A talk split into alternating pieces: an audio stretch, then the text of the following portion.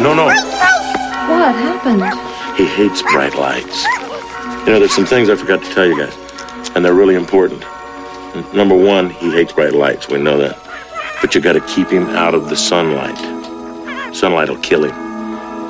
Number two, keep him away from water. Don't give him any water to drink. And whatever you do, don't give him a bath.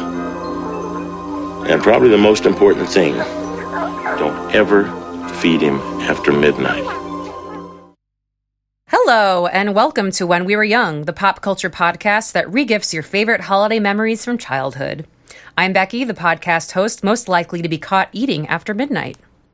I'm Seth, the podcast host most likely to avoid bright lights. And I'm Chris, your podcast host, who you should never, under any circumstances, get wet. Damn, it's already happened. Don't do it Throws off all my afternoon when you know what happens. Happy holidays, guys! It's our Christmas episode. Da, da, da, da, da, da. I thought you were humming uh, a Christmas tune, but It, that's a Christmas tune to me. I guess so. So, for some reason, we are still having the debate whether Die Hard is a Christmas movie or not. Mostly Yes, we the are. fault of Bruce Willis, I would say. He's the one who's kept this controversy alive. Perhaps we'll have the same debate for today's double feature Gremlins and Gremlins 2 The New Batch. we will. Uh, the first movie in the series is set during Christmas time, which may or may not be enough for Chris to call it a Christmas movie, so we'll see. That's a lot of Chris's in one sentence. It sure is. it's our Christmas episode. Christmas. As in, Chris wishes he missed these movies. Before we get into these crazy movies, I wanted to ask you guys, since it's our Christmas episode, how did you feel about Christmas when you were young? And if your opinion changed, what happened to make it change? Christmas was easily my favorite holiday growing up. I was lucky enough to have a lot of my extended family on both sides uh, living in New Orleans with me. And then I was also lucky to have some of my dad's family, including my grandmother and my aunt and uncle, living up in St. Louis.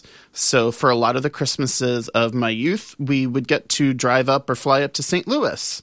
So, you know, New Orleans doesn't snow very much, but I got plenty of kind of white Christmas, uh, snowman building, uh, snowball fight enjoying experiences. Um, I loved the thrill of getting presents and of asking Santa for various presents. I ruined nearly every Christmas surprise I had because I knew the hiding places where my parents would stow away gifts. Where were the hiding places? I'm curious. It was all closets. Yeah. It was just all closets in the most obvious Did they- places. I was going to say, I have memories of Hanukkah, like finding my Hanukkah gifts in closets. Like, did they think that they were doing a good job of hiding? I feel like I feel like there's a level of parenting where you recognize that your kid is going to spoil the presents, so you just don't expend that much effort hiding them. I was not a holiday spoiler. I was someone who would actively avoid closets in November, December. Do that. I had tremendous willpower. Yeah, I never had trouble avoiding closets as a kid, but uh, I totally loved Christmas, and I still enjoy it, although I celebrate it just in entirely different ways than I did growing up. And I always loved kind of watching Christmas movies around this time of the year and, you know, making hot cocoa with marshmallows and all that kind of like seasonal stuff that goes along with it. Yeah, I like the traditional aspect of Christmas as well, is that it's just a time of year to like do the same thing over and over again and just kind of check in on things. It's the end of the year. You can just, you know, reflect back on how you've changed over the last year. When I was a kid, I like I think any other kid was very excited about Christmas because it was a time when a magical man would come and give you toys. There's nothing that I didn't like about that. And it's actually probably in my entire life the only thing that has not changed since I was a child. Uh, I still have gone home every single year uh, since I've never not gone home for Christmas. And, you know, I see my family. Like, it, we have the same sort of celebration that we've always had. It's changed a little bit with, you know, people getting married or divorced, but overall, it's the same people. And it's really the only time of year that I will generally see my entire family. So it's very comforting to know that that's like always there every year for that to happen when I don't live there and otherwise, you know, would be coming in and out maybe at different times and people are out of town. But for that, it's just like everyone kind of makes a point to go for Christmas and be there and all be together. So Yeah, it's great that you have that, and also just crazy, like mind blowing to me, because that is a statistical anomaly. Yeah, I mean, it probably is weird. I mean, it, it feels a little bit like a time warp every time because it's Yeah. just like almost exclusively the same people, like, and you know, kind and of the even same at like the same location for that long is Yeah. because like you know like my my parents uh divorced and like got rid of our house that we lived in um and basically all the other family i have down there like have moved to different places so even if we were to get together it wouldn't be you know in the exact same place and time like it's yeah, rare thing to have Yeah, my parents have gotten divorced since I was a child, and my sister's gotten married. So the like beginning of Christmas can be a little bit different. And you know, we now spend like Christmas Eve with my dad, whereas before we were all together. Mm-hmm. But as soon as it's it's always like eleven o'clock, I think every single year we go to my grandma's house, and that has like been the same since I was born, as far as I remember. They moved into a new house when I was like six or seven, but other than that, like it's been the same house. Like I could set my watch by like exactly how everything is going. It's like now we always have like scratch tickets for the lotto, and we always have you know like the same exact meal. And I know we're having sandwiches for dinner because we always have like a light dinner because we've had a giant breakfast, and it's just like it's 100% the same. And you like that. year. and you know when grandma's gonna drink the 40 of miller high life No, I'm drinking the 40 of Miller High Life. That's what's changed. That- oh that's what's changed oh the passage of Yeah. time I would not like that every single day of my life. That's why, you know, I Right. like to live in Los Angeles and, you know, do unexpected things. But it's nice to have that as an option, you know, once a year to go back to. And I don't go back for Thanksgiving or other holidays often because I don't need that so many times a year. But for that one, it is nice. See, that, sounds so nice. And I grew, I was raised Jewish, so we didn't have any of that. And so, like, it's, I guess what we would do is we'd go see a movie, me, my mom, and my sister, and we would get Chinese food because those are the restaurants that are open on Christmas. Um, and that's kind of a stereotype of Jewish people on Christmas, but that's really what we did. Um, maybe occasionally on uh, Christmas Eve, I'd go over to like a Christian friend's house and like hang out with them on Christmas Eve. tell me of your fun ways my friend Yeah, because I am a wandering vagabond. what I always wanted was I really liked the Christmas lights and the tree. and We didn't have any of that, obviously, but I also just liked the idea of like getting together, playing board games, and like you don't really do that for Hanukkah. And we didn't do it on Christmas. We would go to the movie, go to ch- see Chinese, go eat Chinese food, and then go our separate ways. like I just go up to my room, my sister go to her room, my mom would be downstairs. Like it wasn't like we were like together, you know, doing a full see, day like, thing. Friends of mine like would have like Ju- friends of mine who were Jewish would have would have those kinds of things during Hanukkah. Just maybe not necessarily the ones directly connected to like the practice of the religious ritual aspects of Hanukkah, but they would do those kind of like family gathering things. Yeah, we So- didn't. yeah, no, but that's that's that's what I'm getting at. It's like I, I think it like all of our traditions and what we learn are or aren't traditions are the things that we that get passed along to us, that get taught to us by our parents. Yeah, I think when you're little, though, Hanukkah doesn't seem as important because you don't get like the day off school and then you get the day off school for Christmas, but then I felt like I never did anything with it. Yeah. You know, it's like a whole a whole day, but I was just like in my room and all most of my friends were, Worshipping Jesus. were yeah. Well, and and that I think that's totally true too. Because like I obviously I am not Jewish, but grew up with a lot of Jewish folks, and we would get those days off.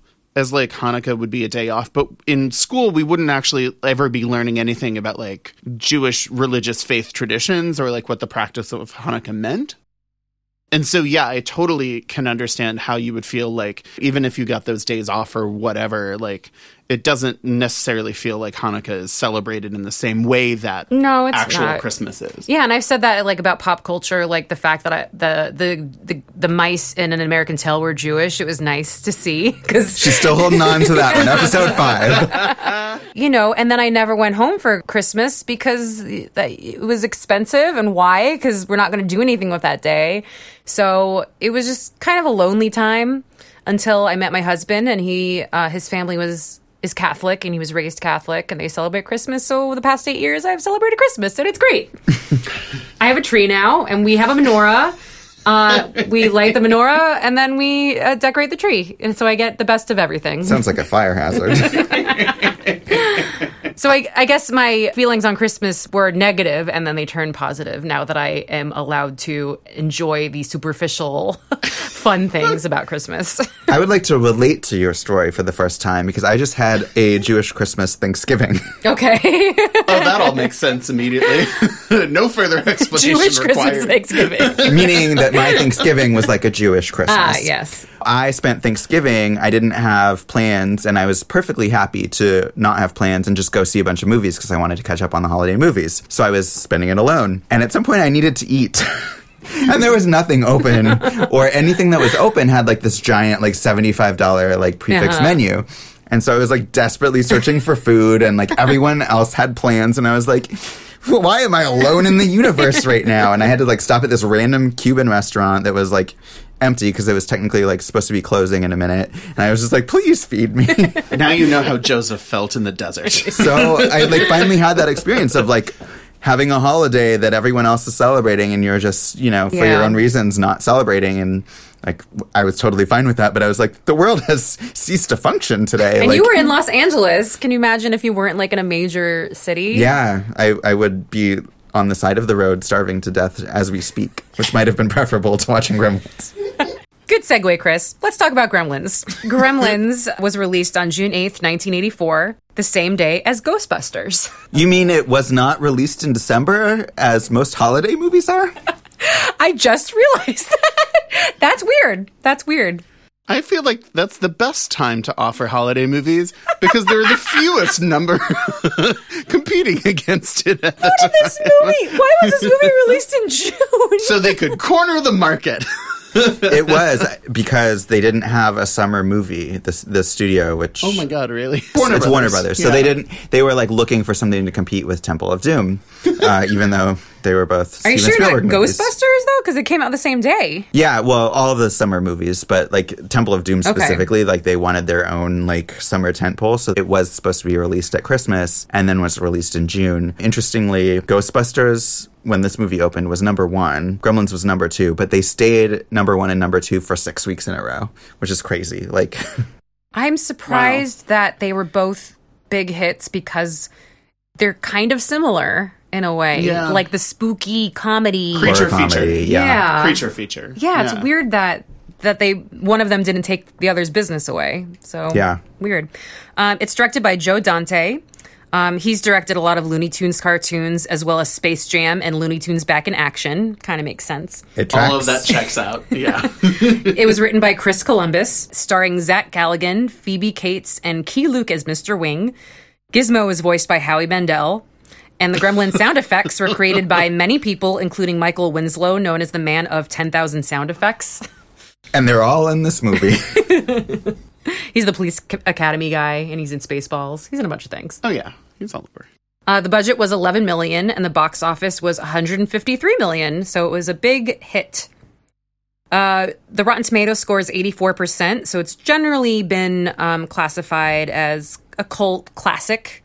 Uh, people like it. At the time, Ebert gave it a positive, a positive review, calling it fun. Leonard Maltin called it I often call movies fun, but that's usually a euphemism for I didn't like it, but I don't want to offend liked you it. because you like. Leonard Maltin called the movie icky and gross, and said the film was negated by too vivid violence and mayhem. Yeah. Now that actually sounds a lot like Leonard Maltin. yeah. A little trivia about this movie is that because of this movie and Indiana Jones and the Temple of Doom, Spielberg suggested to the ratings board to create a new rating between PG and R, and P- the rating PG 13 was born. Grimfax. Grimfax. So Chris Columbus wrote the original screenplay of Gremlins as a spec script. He just wanted to use it as a writing sample. He didn't think it would get made, but then Steven Spielberg took an interest in it, saying at the time, it's one of the most original things I've come across in many years. I hate it when I just like write a spec script. I'm like, I don't want to make this, but then Steven Spielberg is like, you have to. I'm like, oh, fine, Steven, we'll make my movie. We've all been there. We've all had to compromise like that. I know. In the original script, the gremlins invaded a McDonald's and ate the customers. What? How was that not the version of the movie that got made? Like, So it was a little darker. Um, Gizmo was also supposed to transform into Stripe the Gremlin, but Spielberg said no because Gizmo was too cute and audiences audiences would like him, and he was right. thank you, Stevie Spiels. Thank you for your service. They used puppet and animatronics for the gremlins. An earlier attempt to use monkeys was abandoned because the test monkey panicked when made to wear a gremlin head. And I can't say that without bursting out laughing. I, I, I've killed Seth. I would also panic at that. I want to see that test footage so bad. Um, I can't wait to join the band Test Monkey Panic. So the uh, Gremlins was a huge hit. Um, there were Gremlin dolls, action figures, video games, puppets, trading cards, novelizations, amusement park rides, and a breakfast cereal. There was a cereal. Oh my god, can we play the commercial for the cereal? yeah, bring it up. Are you hungry? Hungry as a gremlin? Here's gremlin cereal. Gremlins, gremlins, bite after bite. What a tasty way to satisfy a gremlin appetite. Gremlins is a deliciously sweet, crunchy cereal that satisfies the hungry little gremlin. That's in all of us. Gremlins, gremlins, bite after bite. What a tasty way to satisfy a gremlin appetite. Gremlin cereal is part of this complete breakfast. Gremlin, yum yum. So, did you guys watch Gremlins when you were little? So, as you were regaling us with the list of fine consumer products available as tie ins from Gremlins, I don't remember when I first saw them. Other than that, I saw them through like commercials for the toys, commercials for the cereal, commercials for the fast food tie ins. I remember growing up with Gremlins. Growing Um, up gremlins. Growing up Grems. I must have seen both of the movies, you know, relatively close to when they came out. I'm sure on video or on cable, but I just really remember all the commercial tie-ins for it. There was like a little aspect of it that kind of pitched it as a horror movie, but you could also like really really tell that it was kind of with a wink and a nod and more set as like a comedy. So I kind of feel like there was an aspect of it that was deliberately pitched at kids who were kind of too young to maybe watch the movie, and I definitely like got pulled in by that like seeing those creatures and like seeing the de- the very gruesome, fearsome design of the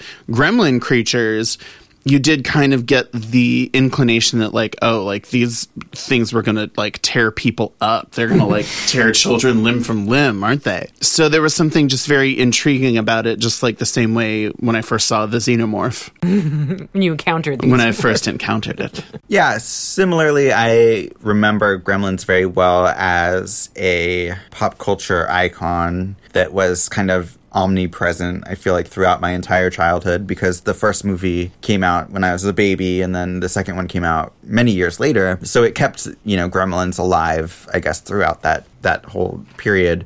So I knew what they were. I saw lots of gizmos. I saw lots of gremlins. I don't think I understood horror comedy as a concept. Like to me, as a child, I think something was either scary or funny, and it those two things weren't supposed to go together. Like I don't think I understood that you could do both of those things or that this that something could be kind of like as horrific as gremlins looks but also be kind of pitched at families. So i kind of stayed away from it. Like i never really sought these movies out.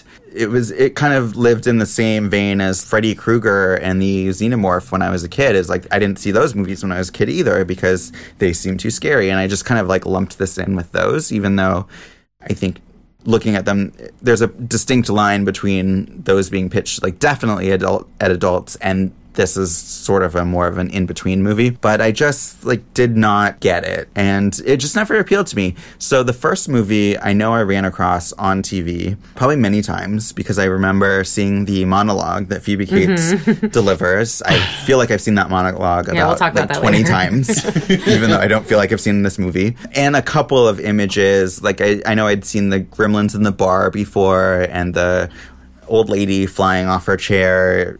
Hell yes. So I, I'd seen those moments before, but I'd never watched the movie all the way through. And Gremlins 2, I had. I knew the title, The New Batch, somehow, but I never saw a single second of this movie. I can, I can tell you that much. I might have you seen. wouldn't remember. I might have seen some of the merchandise, like the female gremlin seems maybe a little bit familiar, but I- in If you general, haven't seen her in your nightmares, then you've seen a commercial for the toy.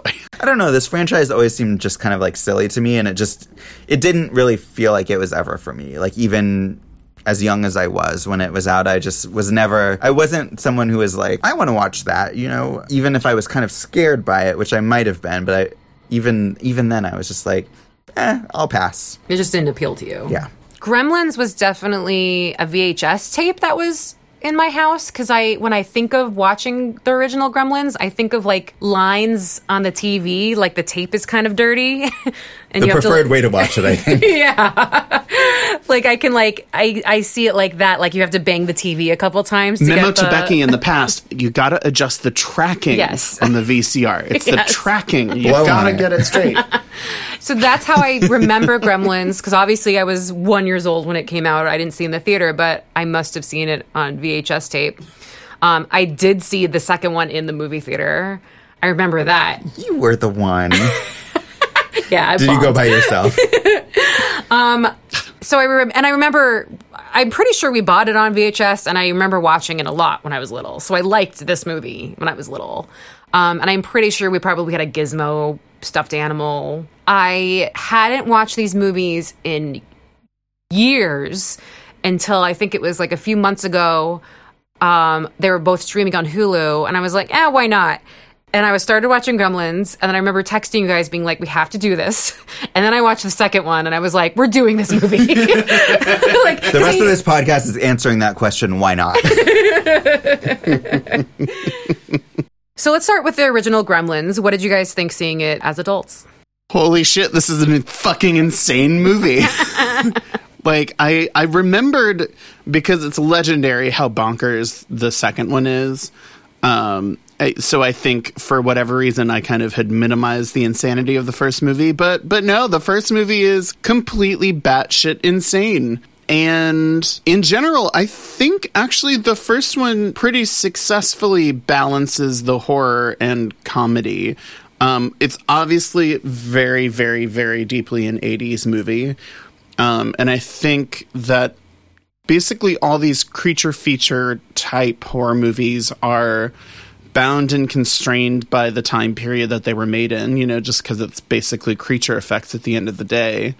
Um, and there's so much about this movie that doesn't that not only do, doesn't hold up but probably didn't hold up in the first place um but Was never held up. yeah, it was never up.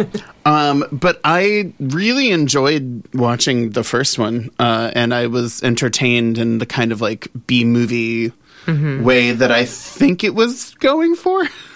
I'm not ready to talk about this yet. Well, I, I mean, I mostly agree with Seth. I thought that the second one is so bonkers that you forget that the first one is also bonkers, Yes. just not quite as bonkers. Yes. I thought it was like entertain. Like I can see why this is a cult classic still today because there's so.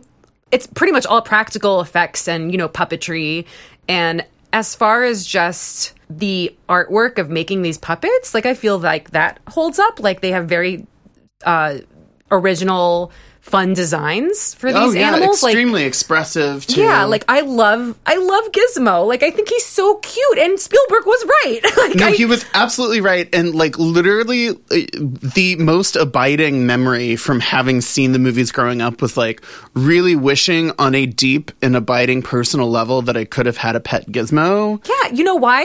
Because it looks like a puppy mixed with a baby. So it can It talk back looks to like you. a fucking puppy and it can lift it can like I, I was watching it and I have this newborn at home and I was mostly watching it when she was asleep. But Gizmo at some point is like, pick me up. And I just like had flashes of my baby, like lifting her arms up. And I was like, I want to pick him up. And then he was being cradled like a baby. And I was just like, Just this is for everyone in the podcast audience, Becky's baby is extremely furry and has huge Giant ears. ears. Just Giant. giant. We try not to talk about it because she's very sensitive. and but getting it wet is not a good idea. She gets wet like 12 times a day. again, we use Gremlins as a parenting manual. but like I loved Gizmo and like obviously like there's some stuff that I think didn't didn't hold up or it failed in its attempt to like make a joke or make something scary but in a B movie way like I enter- I was totally entertain watching this movie Chris. I hate this movie. I'm mad at Joe Dante. I'm mad at Steven Spielberg. I'm mad at Christopher Columbus. Are you mad at me? I'm mad at Kathleen Kennedy, Frank Marshall, Jerry Goldsmith, Howie Mandel, We're and Bob you, Becky. Nielsen, who is the transportation coordinator. I felt like I was watching Roger Rabbit as a horror movie in which there were like 1,200 Roger Rabbits. And I did not enjoy any of it. I try. I like. I put the movie on. I so I knew this movie. I can't. I knew this movie was, you know, like something that people enjoy, and it's a B movie. Did so you even think that you would like these movies, though? I just want to get in your brain, like, about to put these on. Were you willing to give them a chance? If- There's no yes, way. Okay. yes, There's I was no giving way. them a chance because my first few notes are serious. because it builds a world. It does that. It actually does that for a very long time. It's like 50 minutes until the gremlins actually start. Oh, like- it takes a good long while Yeah. to see Yeah. any that creatures in this world movie. is in the same town square as Back to the Future. Yeah, and I was like, please give me that movie. like, is Marty McFly in there? Like, hello? Come out. Say something. Do something.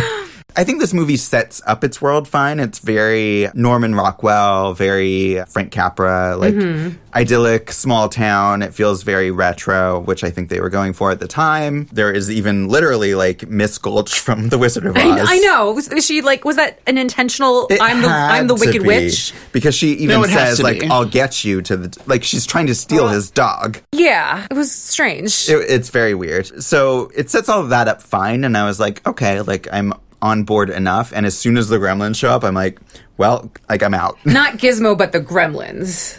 Were you okay with like Gizmo in the beginning and He's all? okay. I find him a little annoying. Like, oh, really? yeah, but it's okay. Like he's because I didn't really see these movies as a kid. Like the puppetry is like super obvious. Like Mm-hmm. I think it probably is to everyone, but it's just like it doesn't win me over because it's just a little too fake for me at this point. wow. But I'm like, okay, you know, like I'll go with this. But then as soon as the gremlins show up, it's just a lot of noise and like giggling. And like, I feel like I'm watching like a five year old play with dolls. It's like, it's that level of humor. It's basically just like, I'm over here doing this. I'm over here doing this. and like a lot of like mania. And it's just like, it's all nonsense. And to me, like none of it has anything to do with anything. And I'm just like, I really.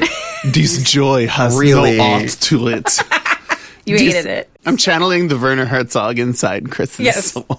So, okay, I want to let's just start at the very beginning. Okay. How racist is the old Chinese man? Super racist or just a little racist? I was trying to like Okay, find so like this is Medium this is- heavy racist. Yeah, this is like a medium rare. I was trying to like balance in my head the amount of awareness it has of this orientalizing a subject matter that's kind of inherently magical and supernatural. And that was very much a part of a lot of movies like this, not to excuse it. Very commonly, you know, you would get the magical talisman or the magical object or whatever from An Asian person. from an Asian person, um, and someone like running a shop, and you know, like that's. I feel like that was already kind of a cliche by this point. I just find that the movie is positing that we should blame the Chinese for the ensuing mayhem. No, no, no, no. It's very much. It's quite the opposite. It's actually white people's fault that all this shit happens. because they don't listen. Listen to wise old Asian people. That's Seriously, the- you gotta listen to fortune them. cookies. Come on. they, he literally says like with with Mogwai comes great responsibility. Like I feel like Spider Man also ripped that one off. Okay. Um, but no, it's it's stupid white Americans' fault that any of this shit goes down. That's why the old Asian man collects the Mogwai again at the end. I think there's a very clear test for whether a movie is racist against Asians or not, and it is does a gong sound in non-diegetic sound while a joke is made? The answer is yes for this movie. Yes, So yeah. uh, Only But once. pl- Only but- once. but Only once. It gets a, a positive because an Asian person does play an Asian person. that is true. They didn't get a white person to play. what a high bar. I actually like like the tone in the beginning. I felt like it's mysterious and taking itself seriously, which is so funny because by the third act, it's just complete like anarchy and like so cartoonish. And it kind of has this weird tone that shifts in the movie. yeah, I I actually do. I agree with you, Becky. I do think the tonal shifts are earned, at least comedically. Like, I don't necessarily think they're earned dramatically, but that's not the point of something like this. The point of something like this is a kind of live action Looney Tune. That's what most of the creature features were to a large extent anyway. Like, this is playing off of and taking the piss out of what had been a genre of B movie for like 20 or 30 years by this point. In the second movie, they even make that a lot more literal by having one of the characters be a host for like a midnight movie type of TV show. It's a complete mess of a movie. It's an absolute fucking jumble. And, and Chris, I do agree to a large extent that when the the creatures are on screen, it becomes just a total clusterfuck.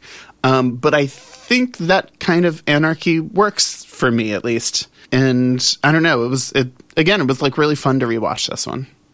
I like that the movie is dark and it takes place during Christmas time. Like it's they're talking about hating Christmas and suicide and there's like gremlins killing people. I just kind of liked that vibe like a gloomy Christmas tale. And yeah, like especially rewatching it this time, like Phoebe Cates explicitly hates Christmas, and I don't think I ever even picked up on that as a kid. Oh, you didn't you don't remember her giant monologue about No, no, I, I did not remember her monologue. That was It all is- I knew about Should- this we, movie. we should talk about this monologue. So, and it's it's known for being like a what the fuck moment in this movie. Phoebe Cates it, throughout the whole movie is like, I hate Christmas. She doesn't want to get into it. I just don't like it. Blah blah blah. And then later, near the end of the movie, she finally reveals why she doesn't like Christmas, and it's because her dad dressed up as Santa one year to surprise them with presents going down the chimney, and they lit him on fire, and he like died. Well, he technically broke his neck first, Oh, and then they lit him on fire. Yeah, and like two days later. and that's how she found out there's no Santa Claus. roasted Santa. It was Christmas Eve. I was nine years old. Me and Mom were, were decorating the tree, waiting for Dad to come home from work. A couple hours went by. Dad wasn't home. Mom called the office. No answer. Christmas Day came and went, and still nothing. So the police began a search. Four or five days went by. Neither one of us could eat or sleep. Everything was falling apart. It was snowing outside. The house was freezing, so I went to try to light up the fire. And that's when I noticed the smell. Firemen came and broke through the chimney top. And me and Mom were expecting them to pull out a dead cat or a bird. And instead, they pulled out my father.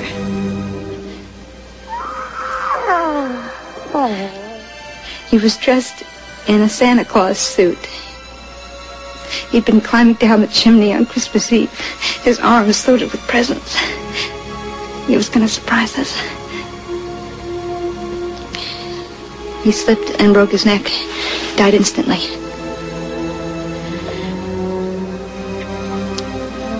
And that's how I found out there was no Santa Claus. Which is, I think, based on an urban legend. Like, I don't think this movie totally invented that. But About your dad? No. My dad is alive and well, thank you very much. And would know better than to go into a chimney. Right, Like, that's the that's the part that's unbelievable to me. It's so crazy though. That it, It is like crazy. it adds to the insanity of this movie because this Exactly. movie is so crazy. Like Exactly. it makes it super watchable. it was very controversial, actually. Like, the studio wanted to cut it, and Steven Spielberg did not like that monologue either. And Joe Dante insisted that this was the heart of the movie, that basically explained the tone between is it supposed to be sad or is it supposed to be funny? Which I agree with. I think I think leaving it in works is just like I feel like the movie around it doesn't actually live up to that monologue. That monologue gets at what I would have liked from this movie and what I think the movie sets up, which is a dark Christmas story that has I don't know something to do with something where I don't know the the gremlins mean something where they are a metaphor for something. Is this why you, you're? I'm about to ask. You don't think this is a Christmas movie? No, I actually wrote this is a Christmas movie in my notes. Oh, good. At least we can agree on this. Yes. because it's so sad at Christmas, and it's like Christmas is in the fabric of the movie from the very beginning.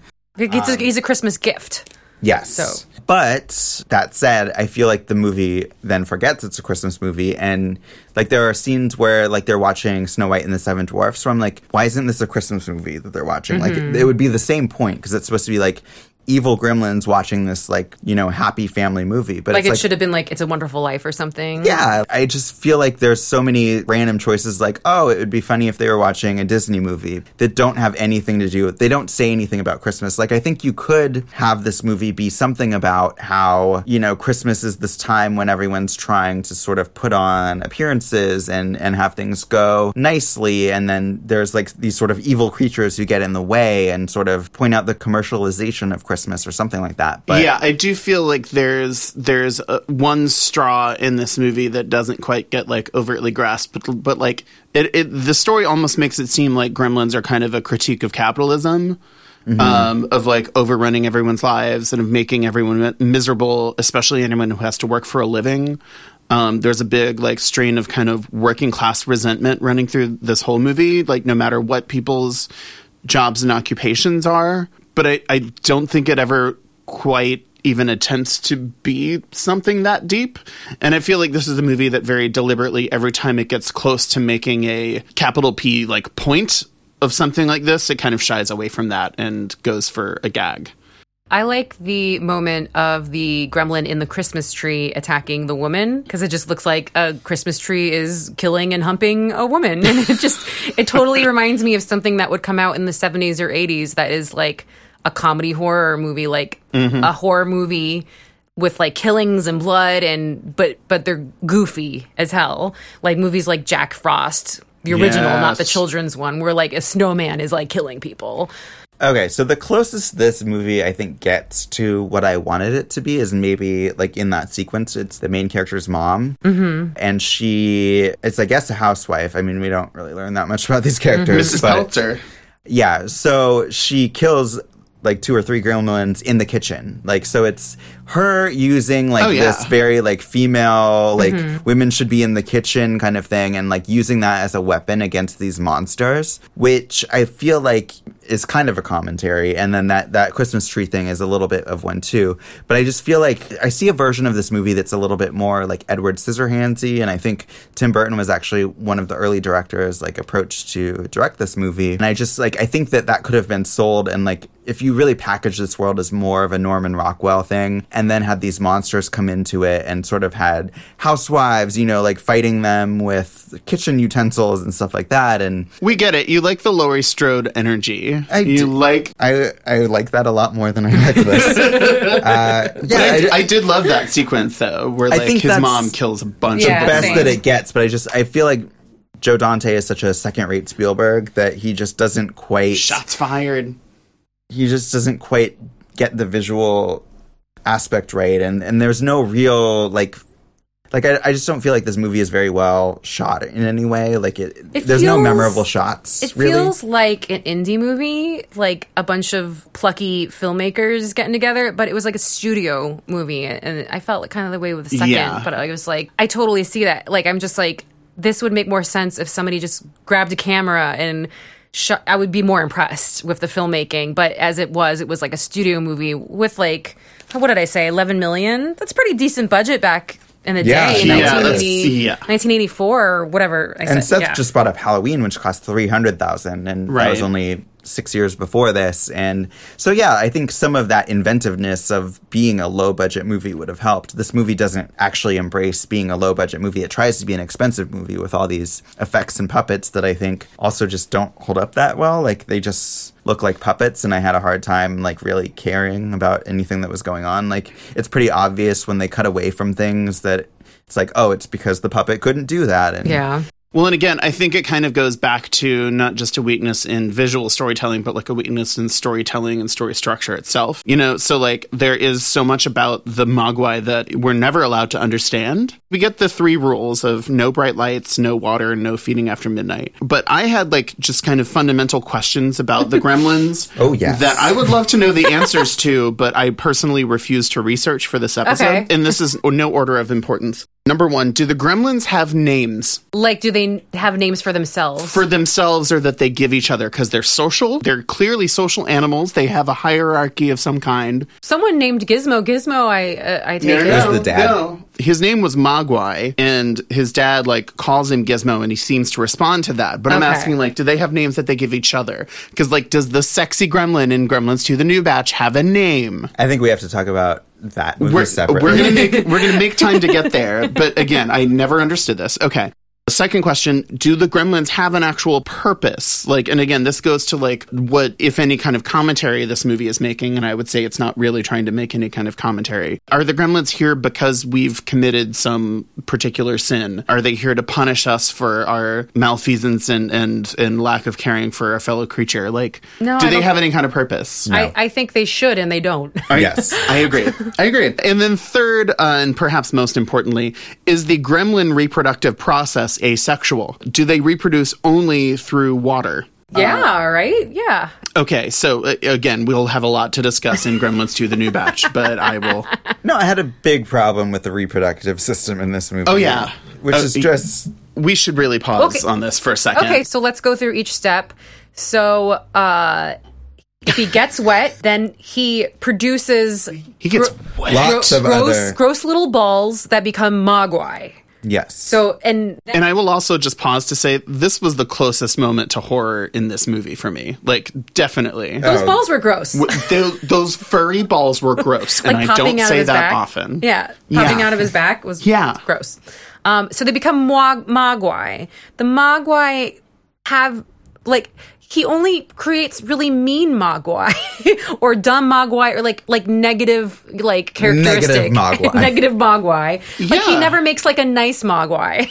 Yeah, what is wrong with what the fuck is wrong with Gizmo? Yeah, like- what is his malfunction? Yes. or her? Wait, do we Him? are they even I- he is gendered? referred to as male. Eh, yeah, I think He he's a man. identifies as But that was imposed on him. That was the gender binary that was imposed on him. He doesn't him argue with it. by Billy's father, who's a heteronormative freak. I'm pretty sure he's male, but we'll get into that because of the second one where there's basically one female. Right? So he he pops out these other mogwai. Then, if any of the mogwai eat after midnight, they Become gremlins. they become gremlins. And if they if they have light on them, then they die. So that's how they die. Right, right. My question is, what is the difference between a mogwai and a gremlin besides just scalier and bigger? They both And seem furry, like yeah. they both seem like troublemakers that are annoying. Yeah, yeah, depending on personality. But like they both seem just as dangerous. It's just that the gremlins are larger. Like, what's the difference? Shouldn't all the mogwai be really cute and then and then they become honestly, evil? Joe Dante has to answer for this and so much more. but uh, I don't know if you had that too. I was just like, why are they mean? And then they're just different mean. Like Well, they're just hundred percent. But even more than that is like so. Gizmo is, I guess, like the original. It doesn't seem like he has to follow the rules necessarily. Like he he can't get wet, but like I don't really feel like he would turn into an evil gremlin. he probably turn into a nice gremlin, Right. Because his personality is nice. But why does he like? Why are they all evil? And then like he tries to kill them all, but they're all his babies. So like Right? what? Like what is his motivation? Like why is like he reproduces things and then is like, oh, they're evil. I guess I better kill them. Like that just doesn't make any sense to me. Well- like the whole thing just. I never thought that they were like his children. It just it seems like it was thrust upon him. Like these things come out of me, but I'm not like I don't have like Oh, emotions. is that how you feel about your child? Again, I, I'm very pro gremlin choice. Um, I think I think Gizmo was just exercising a very late term option. God. I just, yeah, I just wish that the other Mogwai were all cute. Maybe they have personalities, but they're all like generally nice, and then they turn evil. Because it just doesn't. I was like, okay, they're just annoying and evil, and then they become bigger and annoying and evil. It was just a strange. Well, but also, I, Becky, your question goes to a central point for me, which is like, how are the humans in this movie? If they, if the humans in this movie are this stupid, how did they survive this long? You know, because it's like They should all just be dead when the movie begins. Literally, they should have died a long time before the movie began, like trying to open a soup can or something. Um, Becky, like relevant to the question of what the difference is between a Mogwai and a Gremlin, like I either way, I would know the moment that a mogwai lunged at my finger that I was going to be fucked somehow. Because mm-hmm. like anything that cute that's going to try to bite you is planning to kill you already. Why don't they just euthanize Gizmo? That should have like. I mean, I think he's adorable, That's but you what could I'm just, getting at. You could just taxidermy that. And We should exactly you you gas those little creatures and you stuff them. Well, so this reminded me a lot of Alien because Alien also has sort of like a two-step birth process. But mm-hmm. neither step is cute. exactly. It's, it's like it's like if you were supposed to like the face hugger but then hate the alien. It's very confusing. It's like no, they're both bad. yeah, it, it makes it very clear. Kill them all. At least the face hugger and the alien are different enough. Like the face hugger is just like the middle step. I don't know. I think it's because the face hugger doesn't have personality, but these are supposed to have personality, but they have the same personality as what it becomes later. I yeah, don't know. It, no, it doesn't make any sense. Like, and the whole thing, just like the fact that they get wet and reproduce. Like, I mean, okay, it's like a magical thing, but it's just like that doesn't. That's weird.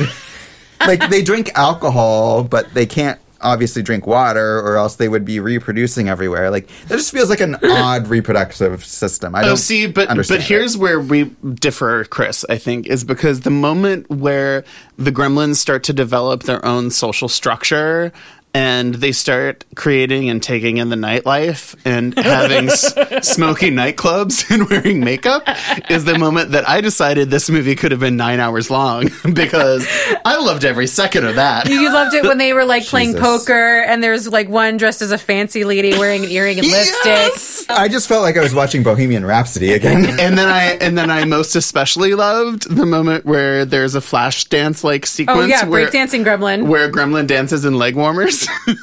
See, I fucking hated that. I hated every second of that.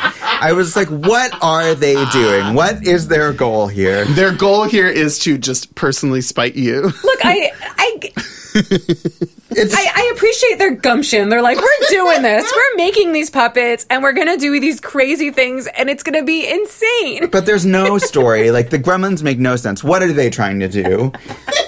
Like I don't even care if they're only like agents of chaos, and that's fine. But then why are they like playing car? Like I don't know. It's just like it, the movie is obviously just like, wouldn't it be funny if Gremlins did this? Yeah. And Yes.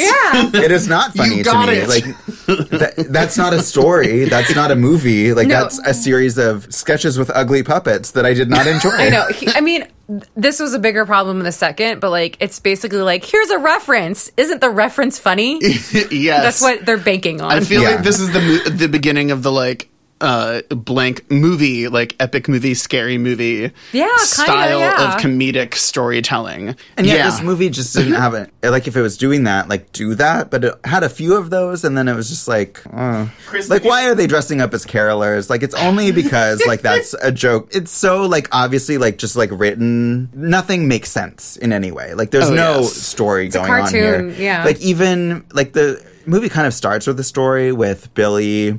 You know, being like a hard worker at the bank, and then like completely abandons it. Like nothing from the point the gremlins come, like no character goes through any sort of transformation in any anyway. It's just like all like that's the entire ninety. can the rest of the movie. episode be you making that sound I would love to read Chris Columbus's first like spec script version I would because not. I bet you none of those it is. things are. I bet you none of those things are in it. I'm sure he didn't write a gremlin is dressed as a poker player and like Oh, and is smoking a cigar. yes. hold on Like, hold on let let us not speak positive words of Chris Columbus in this household oh, you think that Um, it didn't I, have that? I think Christopher Columbus is one of the worst writers and directors in modern movie history. He directed the first two Harry Potter movies that I thought were absolutely terrible. I wouldn't be That's surprised if Spielberg statement. were a tempering influence on on this. That's You harsh. picked like two of his more notable movies. yeah, to- that's also true. I mean, there's Home Alone, true. obviously. Yeah. Didn't he do Baby's Day Out? And That- I think you're talking. That was John Hughes who wrote, he wrote, wrote it, but yeah. like Christopher Columbus, I think, Oh, did he? directed it. yeah, he also directed. They have a lot of terrible. overlap, and it's not a lot of good overlap. No, Okay, I just wanted to point out two moments I enjoyed in this movie. One is when they launch Mrs. Deagle from her own house using her electric stair chair. yeah, they kill her, right? Let's There's- hope so. There's like killings in this movie, Yeah. right? There's like they kill Oh, people. Well, they kill the couple in the house, but then they're in the sequel. That's right. Oh, Continuity. It's for other franchises. I also love that them Grims cut the brakes in the cop car and make the, the cop car, uh, you know, crash. Oh, I didn't realize they cut the brakes. That that was a hijink. Um, also, Jonathan Banks is one of the cops in this movie oh yeah. Yeah. Oh, I had. from from Better Call That's Saul. right. That's Breaking right. Bad. I want to talk about why a gremlin has a gun in this movie. Both movies, there's a gremlin yes, with a gun. Yes, there is. It's the only way to stop a bad gremlin with a gun. Are there good gremlins? There are not. No, there's It gives nothing. them a- well, It's just like they're already scary. They're already like causing mayhem. They don't need a gun. Like it's like giving a raptor a gun. It's like this is unnecessary. like the raptor is already scary. I had already like so checked out, and at that point I was like, movie. Would you? Do you think that this movie is fun to watch? Like to make fun of it? Then, like, No. You don't even think it's fun to make fun of? I had no fun with this movie at all. I did not enjoy a Because I think of it really toes the line of being like a stupid movie that I can watch enjoyably and and relish the ridiculousness. Oh, yeah. and being in actually like some scenes and some pl- parts of it, I'm actually like, oh, they were going through for something and they succeeded in this B movie way. No. Uh, I, I think this movie is such a fail. It's such a mish, mishmash of things. Like they have they introduced this inventor father who has all these crazy inventions. Does that have anything to do with what happens? No, and, and also like he, all his inventions are malfunctioning, but they malfunction in, in a way that like always squirts gooey liquid that's Yeah. like ejaculatory. There was something strangely sexual running through this film. Well, and also like this movie is about gremlins causing things to malfunction. So why do they also have like an inventor whose machines also ma- malfunction? And then like, I thought like maybe he would like invent something that like kills the gremlins in the end or something. I don't know. No. contains like it has or nothing to do with anything. Yeah. It's just like this extra random idea, which is like I feel like Christmas is sort of a random idea, and then Gremlins themselves, I guess the legend has it that they are uh interfere in in machinery, right? Right. Like I feel like that's like the the wisp of a premise that's still there, but even that's kind of taken out where it's like they're the ghost in the machine, they're the element of mischief. But they don't. I mean, there's a little of that in the movie, but it's all, it's such a Norman Rockwell like 1950s town that there's not a lot of things for them to even mischief with. So it's like they have kind of like that kitchen scene, and I don't know. I guess there's the reversal of like she uses electronic thing things against them, but I just like found this movie like really lacking like any sort of through line of like oh it's like them messing with technology. Like if that's what it's about, like why do they just stop and go to a movie at the end. Like that's that's their big plan, I guess, is that they just go watch Snow White. I feel like Tarantino took the end of Inglourious Basterds from Oh, this absolutely. movie. I wrote that down as a note. That it was. I'm glad that we're picking up on that. That was one of my biggest notes for this. It's super It was inspired like by. blowing up a movie theater. Oh, I know where I've Glorious seen this. Gremlins.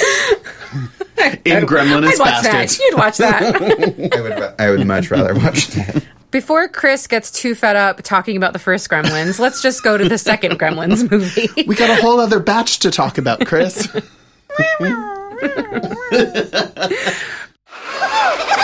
Is everybody here? All right then.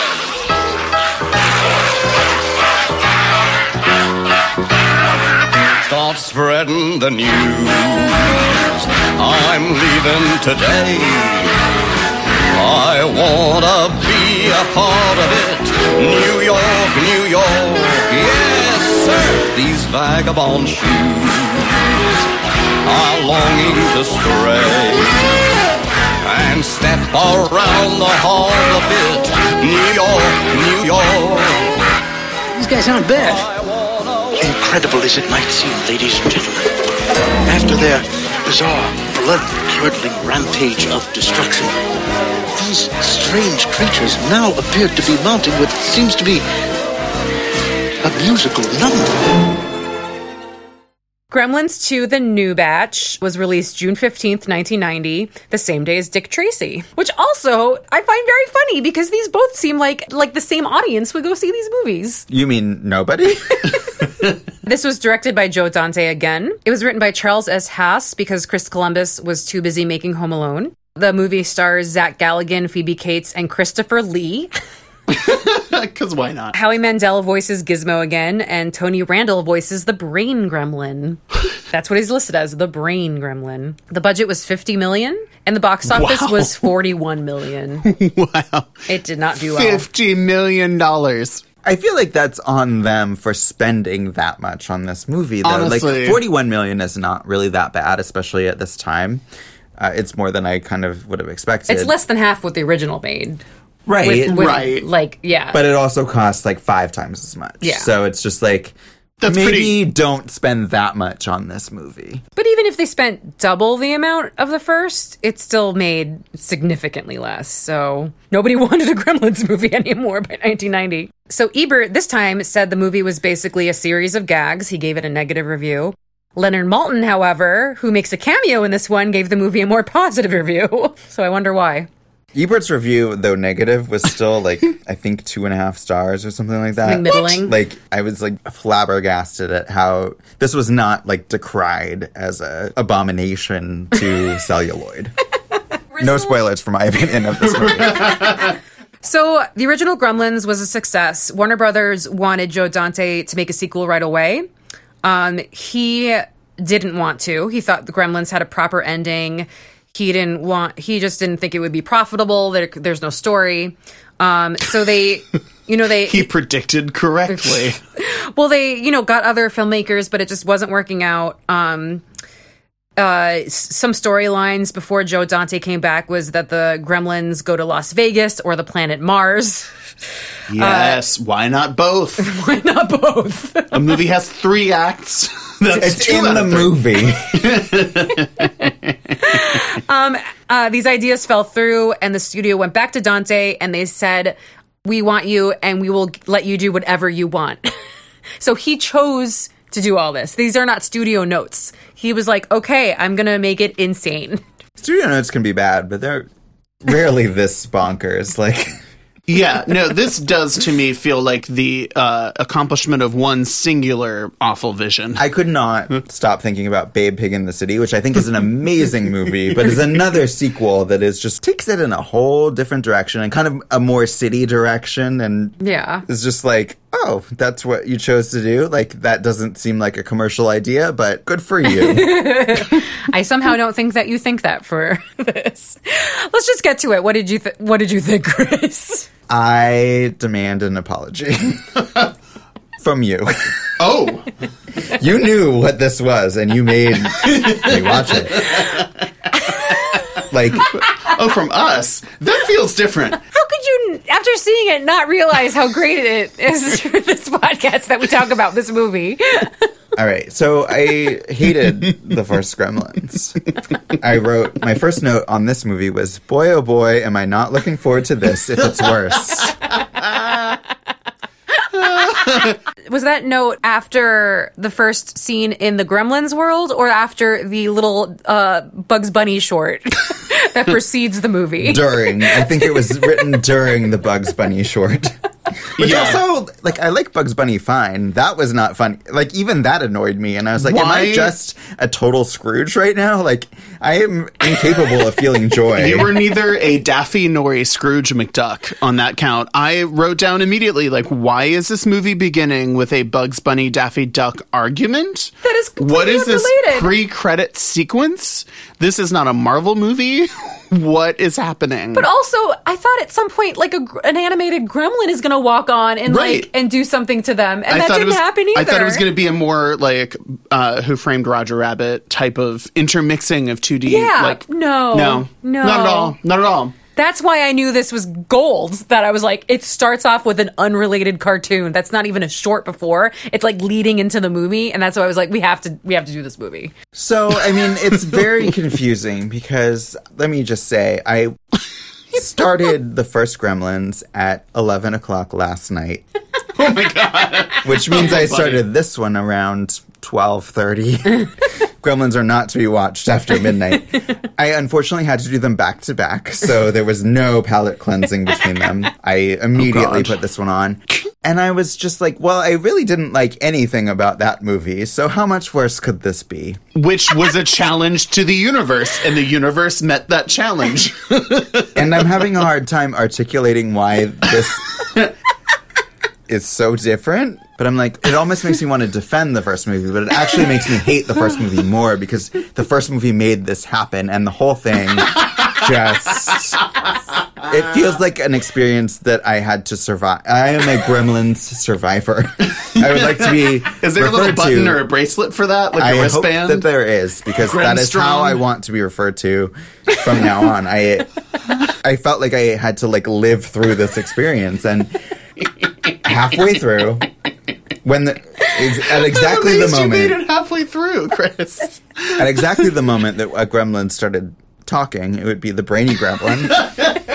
I turned the sound down much lower and stopped looking at the screen. the movie was still playing. I could still hear it, but it was much quieter.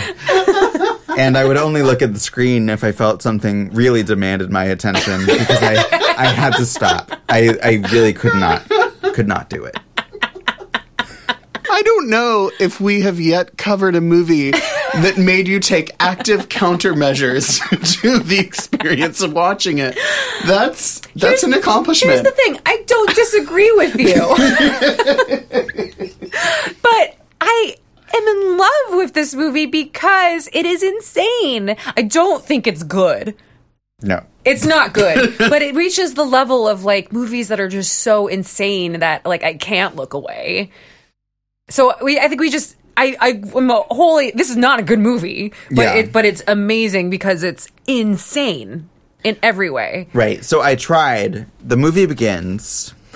It does do that. That's the one thing that it does, like a new movie. It does not seem to end, but it does begin. Yes. It begins.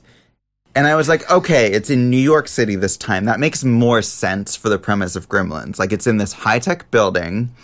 So, Gremlins, who are supposed to fuck up technology in a high tech building, that makes sense. So, I was like, maybe I'm on board with this. No, I wasn't. Because No? I don't know. It has a lot of like social satire in it, which maybe the first movie kind of does, but in a weird like Frank Capra way. And this movie goes to a whole different, like almost like a sci-fi level of being futuristic and like kind of satirizing billionaires and capitalism. And I'm, I'm just confused. Like why? Wait, so Seth, what did you think?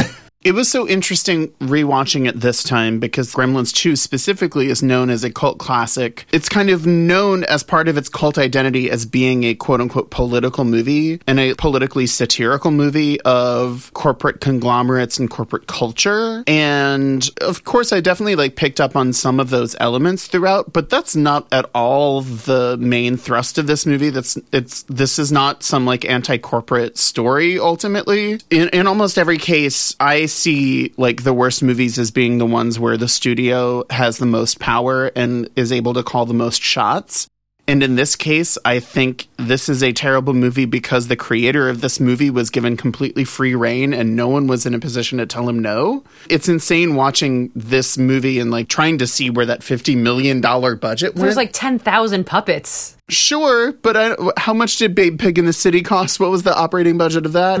like, there's no way I'll it was this much. right, exactly. Our research department will get back to us on the budget for Babe Pig in the City, but I did actually feel like that was kind of an interesting comparison point because that is, again, just another movie that totally lives and dies on practical effects, but does it so brilliantly and also is such a different take on its premise than the first version of that movie, but does it so well and so effective from a storytelling standpoint. And is like a social satire, which I think the first movie is not. and it, it's commenting on like life in the city, which is what this one is doing. But I mean, like on paper, I was like, some of these lines are kind of clever. Like the robotic elevator voice is like Okay. amusing, but it just feels like it doesn't go with anything that's going Exactly, on. in this movie. exactly. It's like my I, I kept like writing the note that was like too many notes and not very good ones at that. Like it was like it was just trying to do so many things that had no coherence at all and also weren't all that well done. Yeah, and It and I liked like Brazil when it It did. It was did like- kind of feel like Brazil, and it like I liked the like public address system voice that was like in the elevator, and there are some funny lines in the movie. Yeah, um, because like the the corporate conglomerate that's at the heart of this is called Clamp. Oh, it was an obvious. It's like they wanted to do Trump, but like mix him with a little Patrick Bateman. Exactly. No, and it and it was like very obviously a takeoff on like Trump. yeah, like he has books in the lobby and Right. like his and own the book books look and- exactly like Art of the Deal. But like it's like if if Trump was actually charming and and nice, that's what this person would be. Like they didn't he didn't actually play him like Trump. Yeah, I have I have a hard time like imagining a pre-Trump Trump. And, Yeah. yeah, I can't. I can't. Let's not talk about Trump. this movie is Die Hard. My alternate title for it is Die Hard with the Gremlins. You're right, it's Die Hard. Yeah. It's oh, Die yeah. Hard with gremlins. Yeah. Live free or gremlins. I'm just going to list off the other random notes I made on this movie because every other thing I could say defies logical description. Gedde Watanabe plays a stereotype. Oh, I do feel like this movie absolutely tilted directly straight Yeah. into racism land. that's the that's the um Asian tourist that's Oh. taking yeah, that's oh taking yeah, he pictures plays of everything. The stereotype. yeah. Do Much you know who that is? Long Duck Dong. Dong. yeah, Gedde Watanabe. Oh my god. Why does he keep getting cast in these things? He's the only one who will say yes. I I honestly looked at his Wikipedia or IMDb, and it's just like list after It's really list of. yeah. oh my god. Those were the only opportunities that Asian actors would get, Yeah, that was depressing. That and was, it's that because he was. So in it's a really lot hard to know if this or the first Gremlins is more racist. No, this one, I think. Oh, it definitely Because at least this you, definitely is. the guy in the first Gremlins, who's who's dead in this one, at least he's like wise. He owns his own shop. I don't know. He's but an this, entrepreneur. This guy is just like the Asian tourist with a million cameras, and he's like Who literally is and- putting his life in danger at every turn because he can't stop fucking filming everything. Yeah, it's this. It's this one. Yeah. No, So it's he's basically a millennial. yeah, exactly. Um, the delivery guy is Tuco from Breaking Bad. he is. Yep. I thought he looked familiar. Yeah. I want to talk about the lead actor in both these movies. Oh my god. Is it just me, or is he just a god awful actor? He acts like he ate paste before every take. All right, I'm gonna differ in that I thought he was good in the first movie. really? Yeah, like I thought he was very like kind of engaging and likable in the first Oh movie. my god. Not in this movie. He, I just thought he was terrible. I couldn't decide if I thought he had already been hit in the head with a blunt object or if I wanted him to be hit in the head with a blunt object. I rested on both. he was just so bad. terrible. Well, this movie gives them nothing to do, but like this has the sequel thing where it like puts the original characters in, but in a completely different role, where it's like they basically are different people. Mm-hmm. Like they have suddenly moved to New York City and are like a couple in New York City, where it's like Yeah, that like, doesn't Phoe- seem likely. Phoebe for Cates these is like the tour guide for Clamp. with a giant like building on her fucking. She has head. like a super inverted Super Bowl trophy on her head, which I loved. Like she has I loved. nothing to do in this movie. Oh, yeah. Like she doesn't have a lot to do in the first movie either. She has that one monologue, and then she has like a parody of that monologue yeah, in that this was movie about Lincoln's And- birthday. which was again like kind of funny on paper, and yet does not. I feel like play in the actual moment to moment of this movie. I thought so many jokes in this movie were like funny in theory, but did not actually play funny. No, that's so true. Like, I, Chris, I, I think that's a really great way to describe it. Is like so much of this works on paper, you know, and it like, and it it's weird because it works on paper in a way that you know if they would have just like rehearsed things together or something, they could have worked it out into a funny version of that premise. But it really was it like so much of it just plays like something that was never even workshopped, much less like rehearsed. I feel like just in both movies, I love the bonkers element when the gremlins are doing shit and like the I don't think it's like super well filmed, but at least it's a little bit inventive how they're shooting the gremlins or what they have the gremlins do. But whenever the gremlins are not on screen and it's just humans act- interacting with each other, I think it's just a terrible movie. Wow, I feel completely the opposite. I hate the Gremlins. I'm so bored when the Gremlins are on screen because so- it's just like these random Give puppets Becky doing the random Grems things. only version and give Chris the, the Gremless cut. It'll be like volume one and volume two of this. Yeah, just because I, I don't think that it's well written. So the humans are boring and they're just saying boring things that make no sense and they don't talk like real people. At least the gremlins aren't. Well, how would a gremlin really sound? Like, that's not like a thing there. Apparently, it would sound like Tony Randall doing an Australian accent. I don't know. It's terrible. I need to acknowledge that the Bat Gremlin busts through the wall and leaves a perfectly cut Batman symbol. What are the three rules of gremlins? they can't go out I in the light. I don't understand that part either. Like for some reason, because he's a bat, he's okay. Oh, because he's a bat, they no wait, no, they're nocturnal. wait, I don't understand any of this. Becky, you have now thought more about this franchise than Joe Dante ever has. No, I don't understand that either. Right? No, no, no. I'm just gonna keep saying no. But wasn't it funny when there's a Batman signal? Because No. it was a reference that you got. So isn't that funny? No, I, would, I wanted to turn it off and watch Batman. There was another meta moment I wanted to point out where they eventually melt down the film itself an oh. hour and eight minutes in and cut randomly into the gremlins taking over the projection booth of the movie theater that you're in while you're watching the This movie. This is why I remember I saw it in the theater because I was like, "Whoa!" and then Hulk Hogan is in the audience and verbally confronts the gremlins, which works.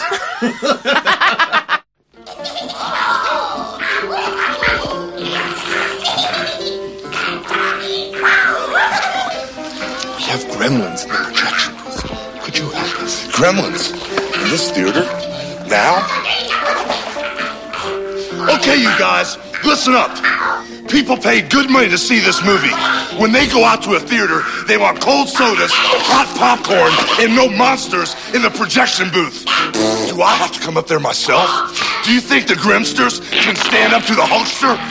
Well, if I were you, I'd run the rest of Gremlins 2, right now. Sorry, folks. It won't happen again.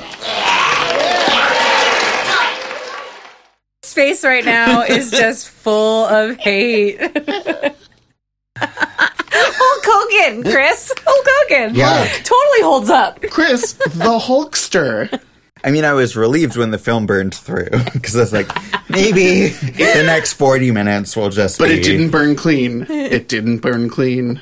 There's a lot of, yeah, there's that, and then there's the Leonard Maltin thing, which are both, Yeah, he's reviewing Gremlins on his show. Which are just like, you're not even trying to like make this an engaging story that I'm actually into. no. it's and then just- there yeah. just become these random points where they just inject more gremlins because they can. Because they just had the money to build more gremlin dolls. Yeah. There is a salad gremlin. Oh, There- he there's a s- grosses me out. I was always grossed out by the vegetable gremlin. The salad gremlin. We need to talk about the salad gremlin. what what is it? Why am I so disgusted by that gremlin? I don't know what it is. It's because it's because you could food. eat it. It's gross. Yeah, I think it's because the implication is that the gremlin is edible, Becky. Yeah. So one of the things in this movie is that okay, I'm sorry to back it up even more, but like, what is this building? this building has Clamp. this this building has A a- TV a tele- station, a TV station, a scientific lab. a scientific lab. Like the gremlins break in the lab, and that's why they can turn into different things. So smart and clever. Like, what is this building? Is it just different businesses, or does Clamp like do all these things? They do all those things. They're a corporate conglomerate. They're like a mega conglomerate like GE. Because So like GE be like owns G- Time Warner and NBC and So Universal. GE would have a, a scientific lab in the building they do. They absolutely do.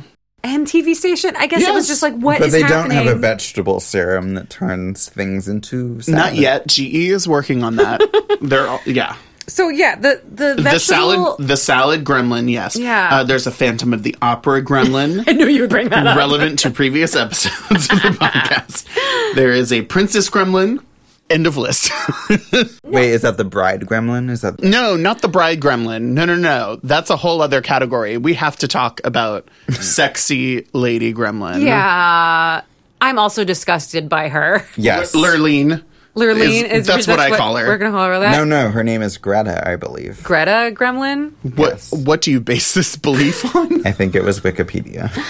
I think you made it up. Are we too? Is being a gremlin you were automatically male because this gremlin had to drink a serum that made them female. So it seems like the default is male.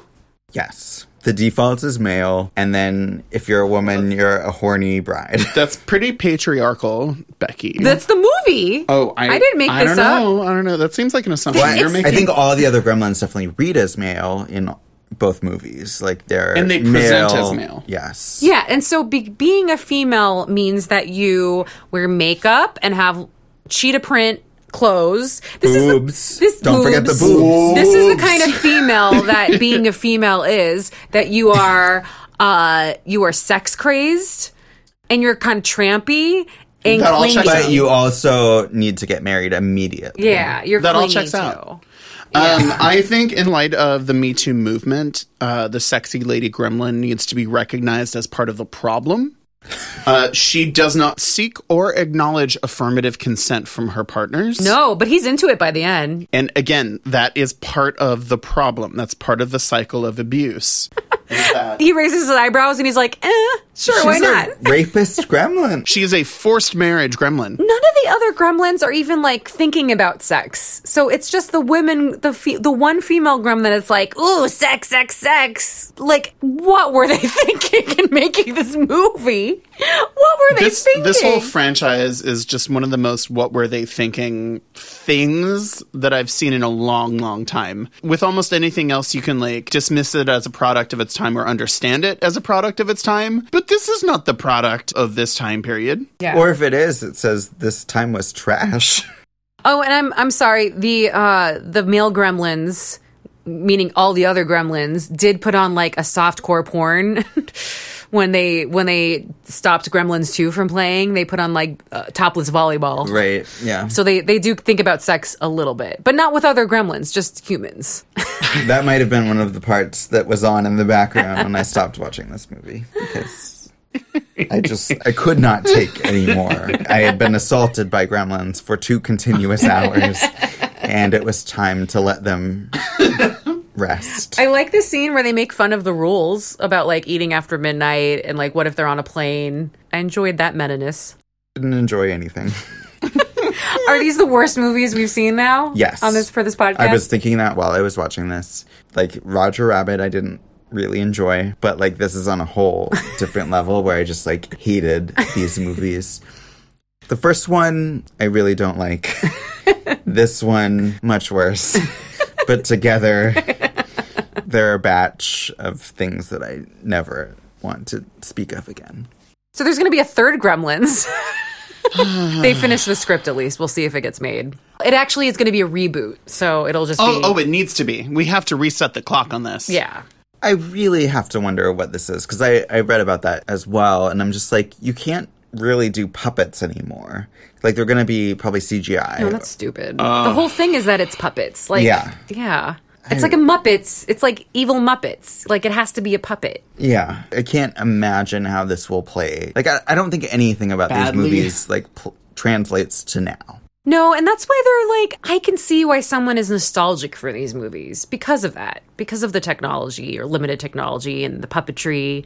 People are nostalgic for like the Muppets and things like that. It's because it's just from a different era, and you know what I mean? I see why people like these movies in a fun, nostalgic way. I would think somebody is seriously deranged if they think the second one is good. The first one, I feel like you could appreciate just what they're trying to do, even if they're not totally successful. The second one is insanity. Right. Yeah, and again, I love Insanity. I love the work of creative people who get unleashed and don't have studios or executives or financiers holding them back from telling the maximalist version of their own story. But this is not really a coherent story. And so it's like when this person got free rein to make exactly what they wanted, it's This person. yeah, it's it's a completely fucking incoherent mess. And it is crazy to me that the second of these movies is the one that has the better reputation as as a cult classic kind of thing. because really? I think, it's- both have that reputation. maybe I don't follow the cults closely no. enough. I think the first one is considered a legitimately like oh, okay. a B movie for sure, but like kind of a classic in a, its own way. And the second one is just considered like bonkers, like funny in a bad way. Yeah. Um, save your bonkers. Don't watch the second one. Oh, I watch it. Drink, like, smoke some pot, drink, Drink some like, pot, have smoke a good, some alcohol. It's not to Chris, but I think it's totally watchable, like in a w- enjoying a bad movie way. Kill yourself. Yeah, no, I, I feel like it was pretty unwatchable. I, I would say watch the first Gremlins and, and be done with ye. and I would say do not, under any circumstances, watch either of these movies. Well- Get your get your Grims out. I think I know what I'm getting Chris for Christmas. double set, double DVD Razor set. Blades? Stocking stuffed. and that's all the Grems we have time for in this episode of When We Were Young. On our next episode, come on over as we hit you, baby, one more time and rub you the right way when we cover the pop princesses of 1999. Who we've missed like candy, by the way. We've missed Christina Aguilera, Britney Spears, Mandy Moore, and Jessica Simpson, and we'll revisit them all on the next episode of When We Were Young. When We Were Young is a podcast produced by the MFP Studio Studios in Los Angeles, California. You can follow us on all of the social media websites and give us money on Patreon. My name is Seth Pearson. I'm Becky, the only female, much like the only female gremlin. And I'm. what was that supposed to be? That was all I heard during Gremlins. It was just like continuous sound effects. Mogwai.